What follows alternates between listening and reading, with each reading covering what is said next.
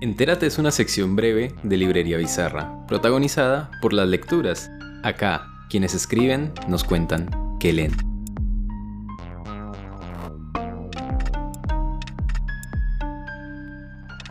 Yo sí amo a Borges hasta la loca pasión. Siempre le digo a la gente, el Aleph of Ficciones, muélalo, muélalo hasta que lo saque. Eso es un libro que siempre hay que leer y que es maravilloso, que me marcó mucho. Hace poco me pasaron dos libros que yo quedé.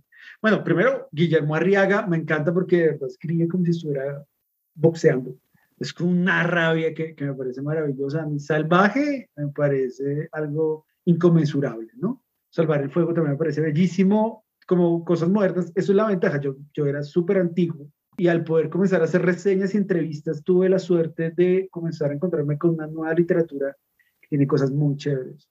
El poeta chileno de Zambra, que es una barbaridad. Perdón, Mariana Enríquez, que siempre olvido tu, el nombre de tu novela. ¿Será larga la noche?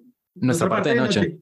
Sí, que es una barbaridad. A mí me ha marcado internamente eso, me parece, es, un libro que yo dije, es impresionante alguien que escriba eso. Dije cositas viejas y más, viejitas siempre hay mucho, hay que, como venga, rescatemos a Zapato Olivella, que creo que no se está leyendo tanto como se debería leer y que, que me parece bellísimo.